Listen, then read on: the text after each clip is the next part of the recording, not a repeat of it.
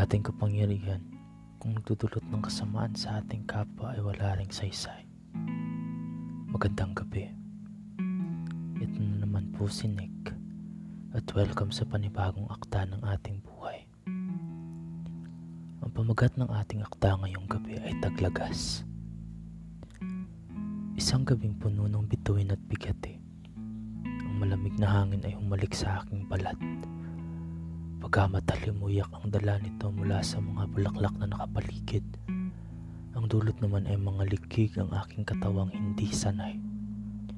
Hindi lahat ng tao ay sanay sa lamig.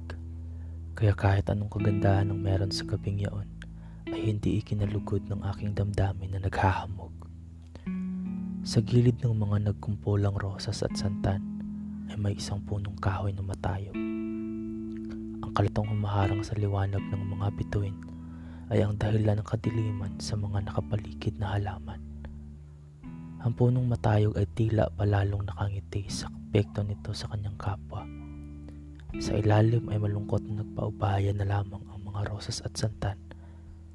Hindi iisang beses na gusto nilang kumprontahin ang puno pero wala silang magawa. Hindi dahil wala silang lakas na lumaban kundi wala silang sapat na kapangyarihan na lumaban. Dahil sa paggamit ng liwanag ng mga bituin, ano nga ba ang laban ng mga maliliit na bulaklak sa isang higanting puno? Marahil ay nagpaubaya na lang sila, hindi dahil gusto nila yaon, kundi dahil wala silang sapat na kapangyarihan na ipaglaban ang kanilang karapatan sa liwanag.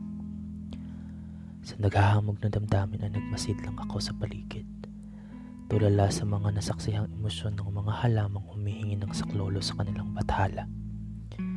Nakamasid lang ako nang biglang bumuhos ang panibagong hangin mula sa aking likuran, patungo sa halamang umiiyak. Tinuyan sila ng hangin kagaya ng isang inang nagpapatahan ng umiiyak na sanggol. Nakamasid lang ako nang biglang umakyat ang malakas na hangin patungo sa punong nagyayabang ng lakas at kapangyarihan. Nakamasid lang ako nang biglang tinangay ng hangin ang bawat piraso ng kanyang dahon. Sa isang ihip ng hangin ay nawala ng buhay ang puno, ang dating mayabang at makapangyarihang puno. Nakamasid lang ako nang biglang ipinakita sa akin ang metapora ng aking buhay. Ako ang puno at sila ang mga bulaklak na nakapaligid sa akin. Sila na aking minamaliit, sila na aking pinagkaitan, at sila na aking ninakawan ng karapatan.